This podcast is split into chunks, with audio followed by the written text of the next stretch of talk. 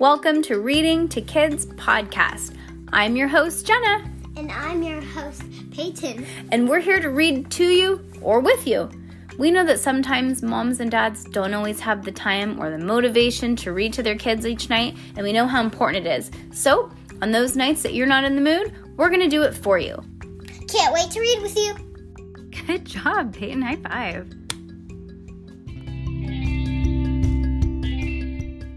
Here we go, guys. Series of unfortunate events. Book the seventh, The Vile Village.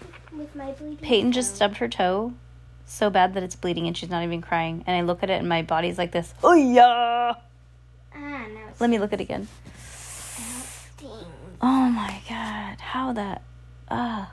It stings. Do you need to go take care of that? Fine. Okay. Do you want to put Neosporin on it? I'm Okay, I would put Neosporin on it if I were you, but she's fine. Okay, chapter 10. Entertaining a notion is like entertaining a baby or cousin, or entertaining a pack of hyenas is a dangerous thing to refuse to do. If you refuse to entertain a baby cousin, the baby cousin may get bored and entertain itself by wandering off and falling down a well. That's dark. If you refuse to entertain a pack of hyenas, they might become restless and entertain themselves by devouring you. But if you refuse to entertain a notion, which just is a fancy word of saying you refuse to think about a certain idea, you have much you have a, you have to be much braver than having someone who is merely facing bloodthirsty animals or some parents upset to find their darling at the bottom of a well because nobody knows what an idea will do when it goes off of the entertain off to entertain itself, particularly if the idea comes from a sinister villain. I don't care what the horrible things that man says, Violet said to her sibling as Detective Dupont plastic footsteps away. We're not going to choose. We are not going to choose which one of us will escape and which one will be burned at the stake. I absolutely refuse to entertain that notion. Well, what are we going to do? asked Klaus. Try to contact Mr. Poe? Mr. Poe won't help us, Violet replied. He thinks we're ruining the reputation of his bank. We're going to escape. Frulk, Sunny said. I know it's a jail cell, Violet said, but there must be some way to get out. She pulled the ribbon out of her pocket and tied her hair up, her fingers shaking as she did so. The eldest Baudelaire had spoken so confidently, but she did not feel as confidently as she sounded. The cell is built for specific purpose to keep people inside, and she was not sure that she could make an invention, invention that could get the Baudelaires out of Uptown Jail. But once her hair was out of her eyes, her invention, be- her inventing brain began to work full force, and Violet took a good look at her around at the cells for ideas. First, she looked at the door of the cell, examining every inch of it. "Do you think that we can make another pick?" Klaus asked hopefully. "You made an excellent one when we lived in, with Uncle Monty." Ugh, not this time, Violet said. The door locks are from the outside, so a lock pick would be of no use. She closed her eyes for a moment and thought, and thought about, and then looked up at the tiny barred windows. Her siblings followed her gaze, a phrase here which means also looked at the window and tried to think of something helpful. Brinklow? Brinklio? Sunny said, which meant, do you think that we could use some something to make welding torches and melt the bars? You've made excellent ones when we lived with the Squalors. Not this time, Violet said. If I stood on a bench, if I stood on the bench and Klaus stood on my shoulders and you stood on Klaus's shoulders, we still probably we would probably reach the windows. But even if we melted the bars, the windows aren't big enough to crawl through, even for Sunny. Sunny would call out the window. No, Sunny could crawl out the window, Klaus said, and then try to attract any attention for anyone to come and save us. Thanks to the mob's psychology, everything every citizen in VFD thinks that we're criminals, Violet pointed out. No one's going to come and rescue us, accuse murderers of of her accomplices. She closed her eyes and thought again, and then knelt down to get a closer look at the wooden bench. Rats, she said. Klaus jumped slightly. Where? he said. I don't mean there are rats in the cells, she said, hoping that she was speaking the truth. I just mean like rats. Like I hope the bench would have been made of wooden bars to held together, screwed on with nails. Screwed the nails are are always handy for inventions, but they're just solid, carved from one piece of wood, which isn't handy at all. Violet sat That's kind of why they're not. yeah. Violet sat down. Where am I? Violet sat down on the solid carved piece of wood and sighed. I don't know what I can do, she admitted. Klaus and Sunny looked at one another nervously. I'm sure you can think of something, Klaus said. Maybe you'll think of something. Maybe you'll think of something, Violet replied, looking at her brother. There must be something you've read that could help us. It was Klaus's turn to close his eyes in thought. If you tilted the bench, he said after a pause, it would become a ramp. The ancient, Egy- ancient Egyptians would use ramps to build pyramids, but we're not trying to build a pyramid, Violet cried in exasperation. We're trying to escape from jail. I'm just trying to be helpful, Klaus said. If it weren't for you and your silly hair ribbons, we wouldn't have been arrested in the first place. And if it weren't for you and your ridiculous glasses, Violet snapped in reply, we wouldn't be here in this jail. Stop, Sunny shrieked. Violet and Klaus stared angrily at one another for a moment and then sighed. Violet moved over the bench and made room for her siblings. Uh, uh, to, to make room for her siblings. Come sit down, she said gloomily. I'm sorry I yelled at you, Klaus. Of course, it's not your fault that we're here. It's not yours either, Klaus said. I'm just frustrated. Only a few hours ago, we thought that we'd be able to find the Quagmires and save Jacques.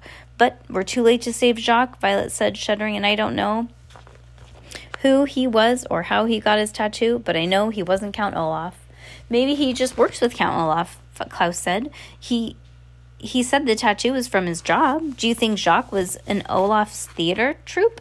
I don't think so, Violet said. None of the Olaf's associates had the same tattoo.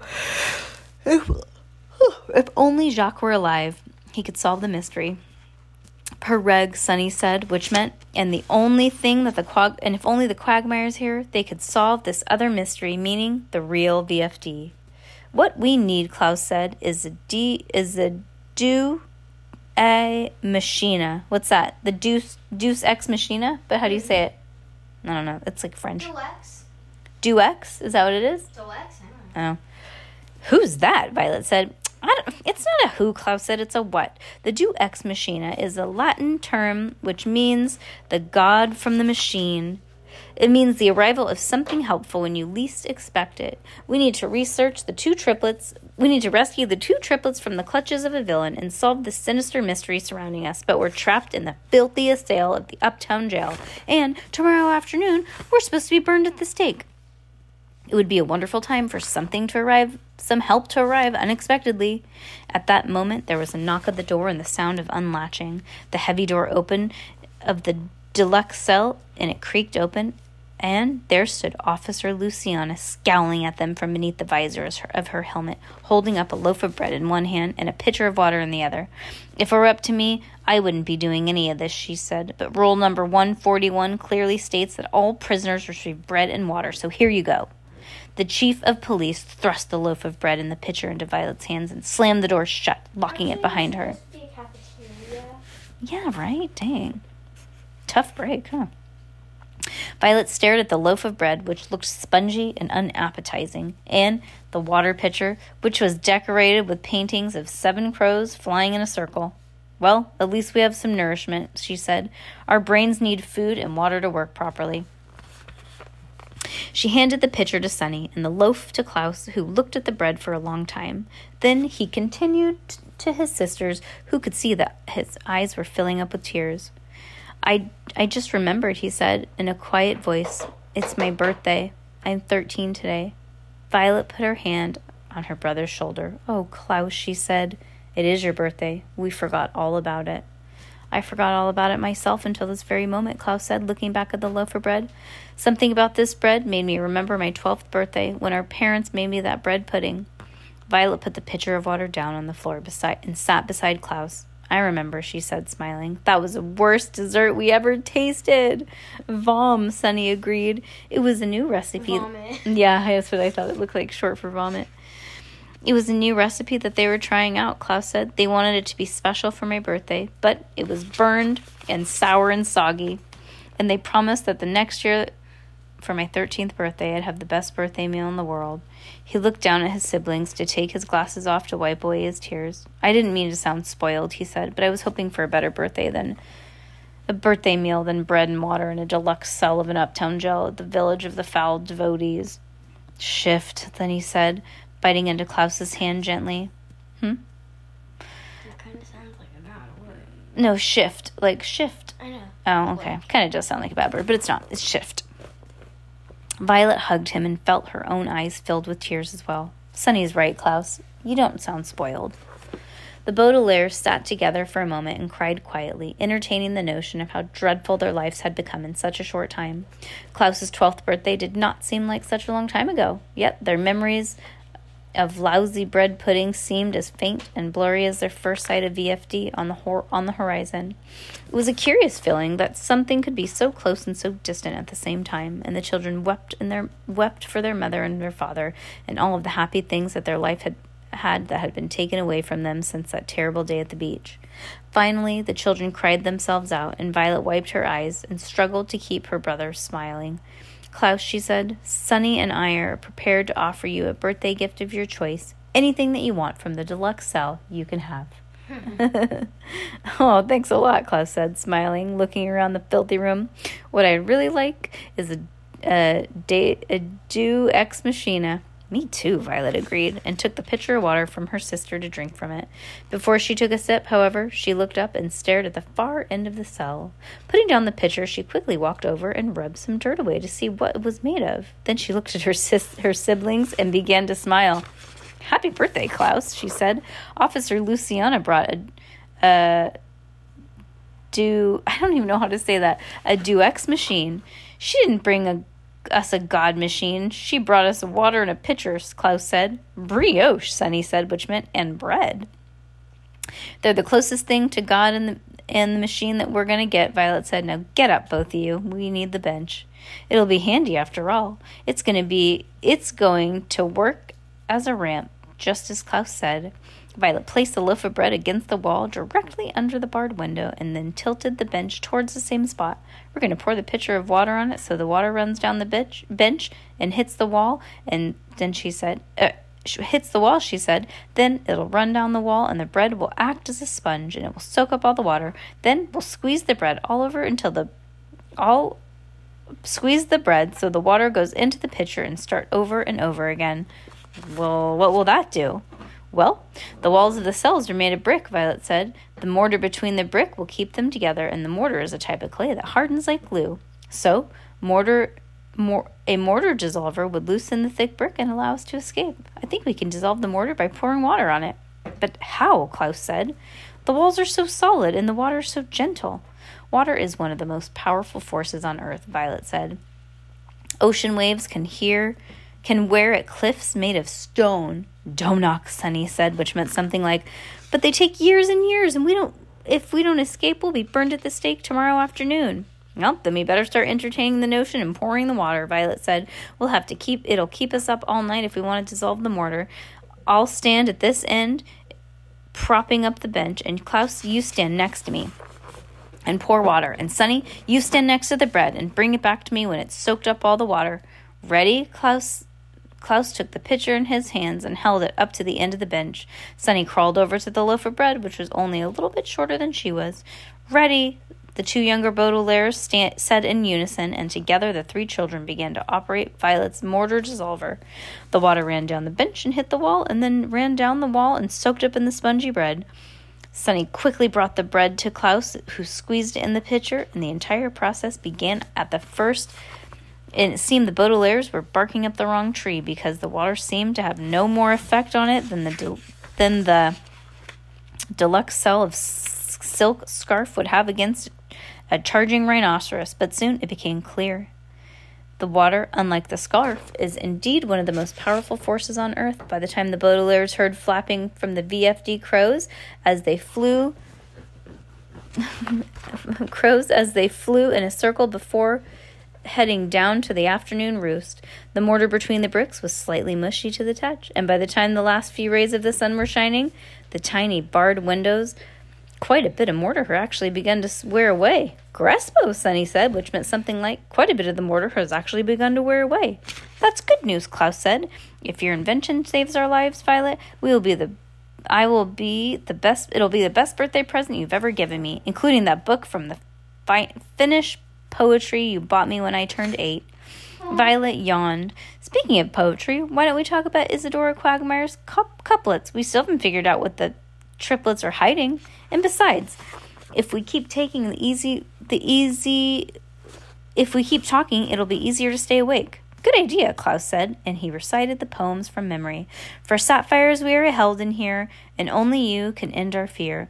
Until dawn comes, we cannot speak. No words can come from this sad beak. The first thing you read contains the clue, an initial way to speak to you. Oh, excuse. The Baudelaires listened to the poems and began to entertain every notion that they could think of that might help them figure out what the couplets meant. Violet had the held the bench in place, but her mind was on the first poem that began, For sapphires we are held here. Then the Baudelaires already knew about the quagmire's fortune. Klaus poured water on the pitcher and let it run down the wall, but his mind was on the part of the poem that said, The first thing you read contains a clue. And so, what exactly did Isadora mean? The clue. Sunny min- monitored the loaf of bread and sucked sucked up the water again. Um, again and again, but her mind was on the last line of the poem that they had received, and what an initial way to speak to you could mean. The three Baudelaires operated Violet's invention until morning, discussing Isadora's couplets the entire time. And although the children made quite a lot of progress in dissolving the mortar in the cells, they made no progress figuring out Isadora's poems. Water might be one of the most powerful forces on earth, Violet said, as the children heard from the first sound of VFD crows arriving for their uptown roost, but poetry might might be the most confusing. We've talked and talked and we still don't know where the quagmires are hiding. We we need another dose of the Deus ex machina, Klaus said. If something doesn't arrive soon, we're not going to be able to rescue our friends if we if, if even if we ever escape from this cell. Psst, an unexpected voice came from the window, startling the children so much that they almost dropped everything and wrecked their mortar dissolver. The Baudelaires looked up and saw a faint shape of somebody's face behind the bars. Psst, Baudelaires, the voice whispered. Who is it? Violet said. We can't see you. It's Hector, Hector replied, whispered. I'm supposed to be downtown doing the morning chores, but I sneaked over here instead. Can you get us out of here? Klaus whispered. For a few seconds, the children heard nothing but the sounds of the VFD crows muttering and splashing in the VFD fountain. Then Hector sighed. No, he admitted. Officer Luciana has the only keys to the jail, and it's made of solid brick. I don't think that there's a way I can get you out. Dalla? Sunny asked. My sister means can you tell the council elders that we were with you the night that Jacques was murdered, so we couldn't so we couldn't have committed the crime. There was another pause. No, Hector said. You know that the council make, makes me skittish to talk. I wanted to speak up for you when Detective Dupont, Dupont was accusing you, but one of those crow's hats. But I looked like I looked. What am I even saying? But one look at those crow hats and I couldn't open my mouth. I thought it was one of the things I could do, but I couldn't help. Klaus put down the pitcher of water and felt a mortar, felt the mortar on the far wall. Violet's invention seemed to be working quite well, but there was no guarantee that they would be able to get rid of them before the mob of citizens arrived in the afternoon. What's that? Hector asked. I'm gonna. Uh, I'm going to get the self sustaining hot air mobile home ready to go, he said. I'll wait in the barn all afternoon, and if you somehow manage to escape, you can float away with me. He's just, just going to leave him? Oh my gosh. Uh, okay, Violet said, as if she'd been. Uh, Harry, what I wanted her to say. Okay. Like, cool, thanks for letting us know you're getting out of here. Okay, Violet said, as though she had been hoping for something a little more helpful than a, from a full grown adult. Uh, we're trying to break out of the cell right now, so maybe we'll make it. Well, if you're breaking out now, I'd better go, Hector said. I don't want to get in trouble. Why doesn't why don't they say, Can you bring us some more pitchers and some more sponges so they can go faster? You ding dongs. I just want to say that if we don't make it out and you're burned at this if you don't make it out and you're burned at the stake, it was very nice making your acquaintances. Oh, I almost forgot. Hector's fingers reached through the bars and dropped a roll of scrap paper. Oh, cool. That the Baudelaires. It's another couplet, he said. It doesn't make sense to me, but maybe you'll find it helpful. Goodbye, children. I do hope to see you later. Goodbye, Hector, Violet said gloomily. I hope to I hope so too. Bye, Sunny said. Hector waited for a second, expecting Klaus to say goodbye, but then walked off without another word, his footsteps fading into the sounds of the muttering, splashing crows. Violet and Sunny turned to look at their brother, as su- surprised that he had not said goodbye, although Hector's visit had been such a disappointment that they could have understood if Klaus was too annoyed to be polite. But when they looked at the middle Baudelaire, he did not look annoyed. Klaus was looking at the last couplet from Isadora, and in the growing light of the deluxe cell, his sister could see the wide, Deluxe. Yep, could see the wide grin on his face. Grinning is something you do when you are entertained in a way that, such as reading a good book or watching someone that you don't care about spill orange soda all over themselves. But there weren't any books in this uptown gel, and the Baudelaires had been careful not to spill a drop of water as they operated their mortar dissolver, so the Baudelaire sisters knew that their brother was grinning for another reason. He was grinning because he was entertaining a notion as Klaus showed them the poem he was holding. Violet and Sunny had a very good idea of what the notion was. Woo! What is it? Do you know what it is? Mm, Yeah, I do actually. Oh, she can't tell us though. You're so good at that.